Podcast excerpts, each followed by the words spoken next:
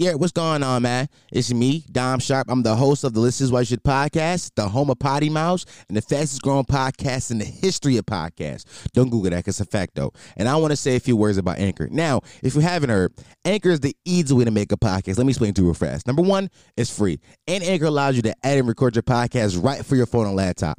Anchor will also distribute your podcast so it can be heard on the Spotify, Apple Podcasts, and many more places. You can make money off your podcast with no minimum listenership. So if you got got 10 listeners, 20 listeners, 30 listeners, 40 listeners, 50 listeners, no matter how many fucking listeners you got, you can make money off your podcast. No problem. It's everything you ever going to need to make a podcast all in one place. So here's what I need you to do. I need you to go to Google Play Store or your App Store and download the Anchor app today. Now, if you ain't got a phone or you ain't got a fucking tablet, you got a laptop, because how else would you be listening to this right now? I need you to go on your laptop and go to anchor.fm and create your podcast today. It's the easy way to make a podcast. I'm telling you, I did this, so so can you. Let's get it done. This is the episode of a podcast I haven't I haven't released the episode for in weeks. This past weekend, this past weekend was my 22nd birthday, October 27th. I turned 22. On October 28th, I 201 myself. For those who don't know what that means, I voluntarily, I voluntarily committed myself to a mental institution.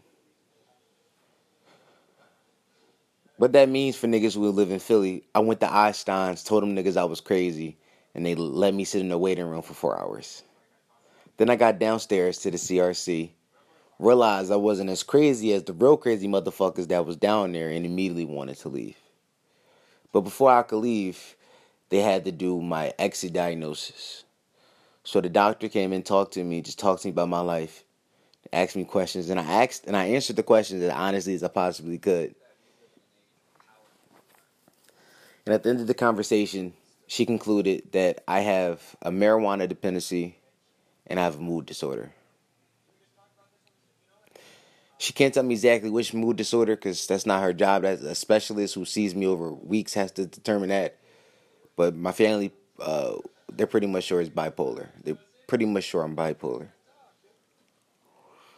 Let me tell you something. This shit, it hurts and I'm scared. Like my brain feels different. I got this pit in my chest I feel like I'm still me, but I feel like I'm losing me, if, if that makes any sense.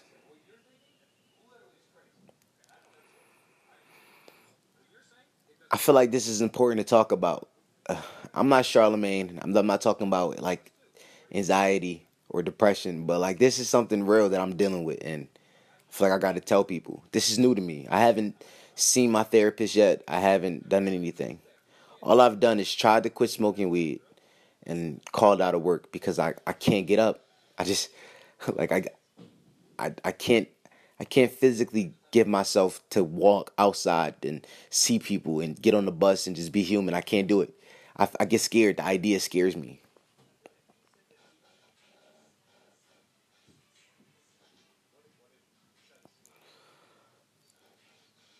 It's hard. It's a hard thing to deal with. Most people in the world don't know about this. Most people in the world know about it, but don't know actually somebody who deal with it. And I'm somebody who's dealing with it, and I'm telling you, it's the hardest shit.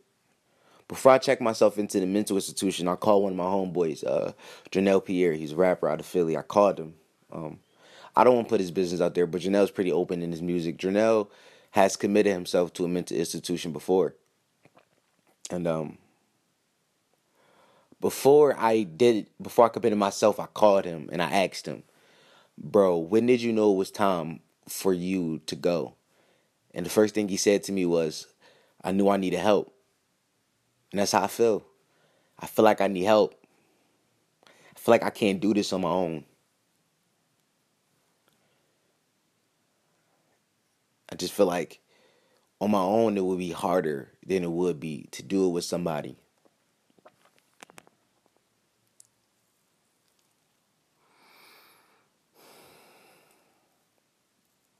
This is a disease, a disorder, something that we make fun of a lot.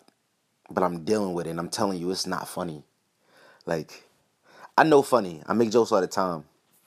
But this shit right here, like I've been googling more about it, just reading what the symptoms are. And they say you should never Google. Uh, whenever you, you, they say you should never Google whenever you have a problem. You shouldn't Google it because it's just going to give you more fear. But me Googling, I don't think it gave me fear, but it just gave me like a sense of relief knowing like, yo, this is exactly what I go through. These are things that I feel all the time. They keep using the word manic when they describe uh, bipolar, manic depression, manic happiness, manic mood swings. I don't think I don't think I'm manic, but I do. I do have mood swings. I do have sadness. I do have elevated moods, anger, anxiety. I feel apathy, euphoria, guilt, hopelessness, loss of interest. All these things are I feel today today I called out of work because I didn't I couldn't get up. I one of the one of the one of the things is loss of interest or pleasure in activities. I like going to work. I couldn't even get myself to get up and go to work today. I couldn't. Like I tried the idea. Like I didn't have to be at work till three o'clock. At twelve, when I was thinking about like having to take a shower and having to get dressed, all that shit just got my heart pumping. I was like, I can't do it. I can't. I called my boss and I told him the truth. Luckily, my chef is very understanding and he gave me the week off. He said, Bro, you get your head together. He said, Don't worry about your job. Your job is safe. We'll, we'll cover you. You get right in your head. Those people don't have that. The thing is, they say that these manic phases can last weeks or months. Weeks or months. I don't think I could go weeks like this. It's been about a week and I want this to be over already. Like I was feeling slightly better last night. I started to feel better because I went to the hospital yesterday and they let me go and I was with my family. I talked to my mom, my dad a lot, my girlfriend was here. I was around I was around things that, you know, brought happiness and I was good. But now I'm alone again and it just crept up. And why that's so weird to me is because I've always was the person that did shit alone. If you ask my homies, if you ask my homies, I I was I always wanted to do everything alone. I when I was I dropped out at the age of 17 and moved into my grandmother's basement to be away from everybody because I wanted to be alone. I stopped going out and I made my friends come to my house in my basement because I was like, why I need to leave? Y'all can do everything here. Like I stopped wanting to do these things. And I just thought that was just me being me. But it was really the early signs of bipolar it wasn't it wasn't that I, w- I was too cool to leave. It was like I didn't want to leave. I lost the interest of leaving. I lost interest and just want to do shit. The scarier part about this is what's going on in my brain. It's like the unwanted thoughts. It's like it's, it's it's less of unwanted thoughts and more just like static. Like there's it's con it's something constantly going on. It's always something going on. Even when like even when like I don't think about it and then I come back to it, it's there again. It's always going on, bro. Like it's it's never it's never not here.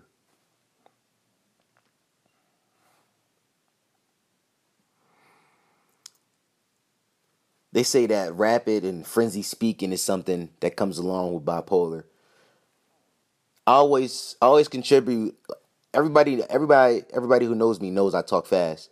But I always contribute that to me just being from Philly and like our accent. A lot of us talk fast. You listen to us. A lot of us have a, a frenzied speech. I always just contribute that to be to like my area, but it was really a disorder. And I'm saying all this because like I thought I was just I thought I was just normal as my friends would call angry Dom. Like we, we came up with a name for it. It was angry Dom. I thought I was just being angry Dom. But really I was bipolar Dom. I was mood disorder Dom this whole time. And I'm not saying I'm not saying this to to make you feel bad for me. I'm saying this because it happened to me and why not share it? Like I would have never I would never even consider I had uh, a mental illness if Charlemagne never started talking about anxiety. So me saying I have bipolar may get somebody the courage to be like, yo, I do experience those things. Maybe I have a mood disorder.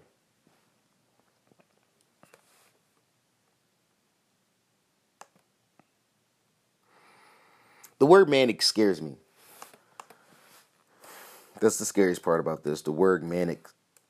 Manic. Extreme, elevated, excitable mood, usually associated with bipolar.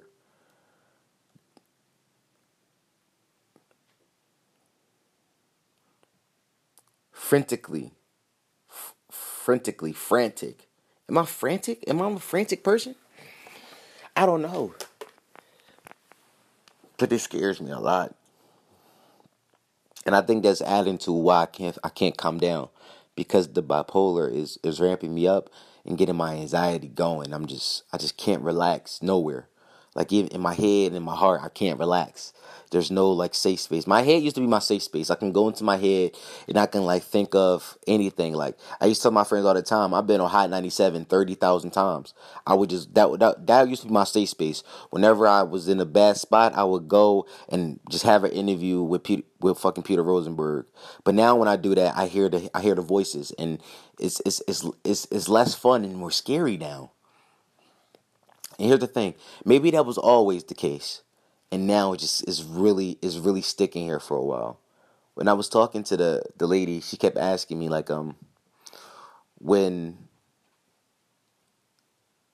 when this happened because this is the first time I felt this way. When I was a kid, um I used to have panic attacks. I used to get scared of stuff late at night and I used to run around and I just couldn't relax for a while. I used to have real panic attacks, but it would go away. It would be like maybe an hour or two, most at the max three, but it, I would go to sleep and it would go away. Now I can't even go to sleep and it go. It's been sticking around. She kept asking me, like, does it stick around? Like, no, this is the first time it's been with me for this long.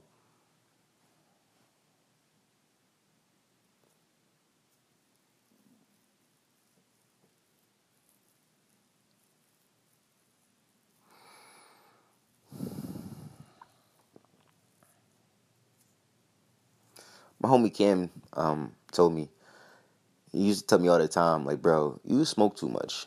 You smoke way too much weed. And I'm like, nah, bro, I need it, bro. That's how I feel regular. That's how, you know, I get the, that's how I deal with people, you know?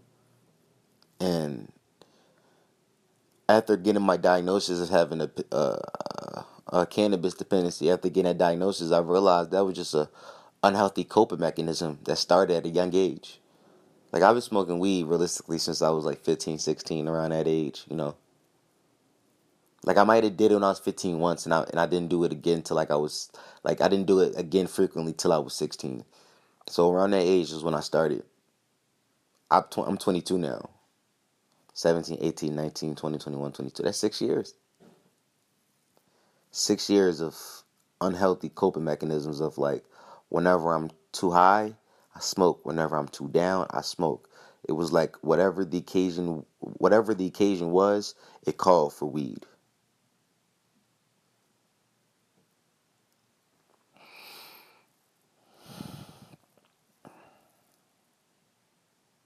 Looking back on it, I know it's not smart and I know it's unhealthy. But nobody told me that.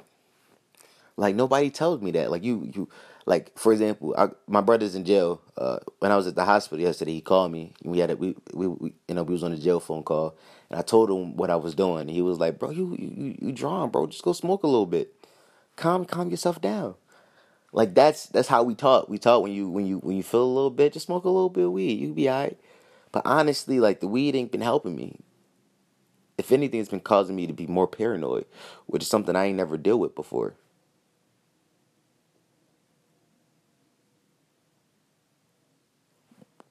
I was never the guy that would just get, you know, be on edge when I smoked. I was the guy that was sinking to the couch. I was sinking to the couch or I would start cleaning because I felt productive. Either either I didn't want to do nothing or I wanted to do everything, but never did I feel like I was scared of shit. Now when I smoke, it's like this constant like like on edge shit.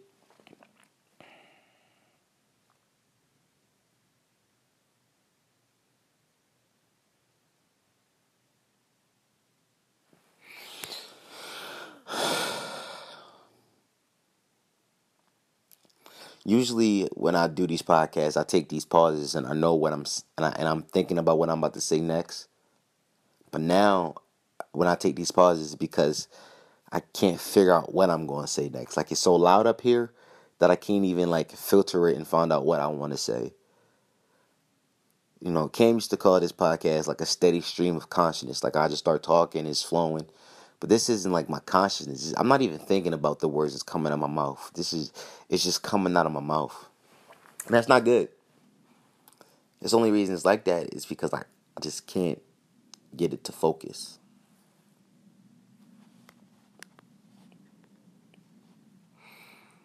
I don't know. I think this I think this podcast is important because if I ever was to lose who I am today, I want everybody to go back and listen to these and remember my mind for what it was. You know what I'm saying? Remember remember how I thought and not how I am now. This is just if I ever you know, just if I ever lose me, just just remember me as me and not not as who I became. Thank you.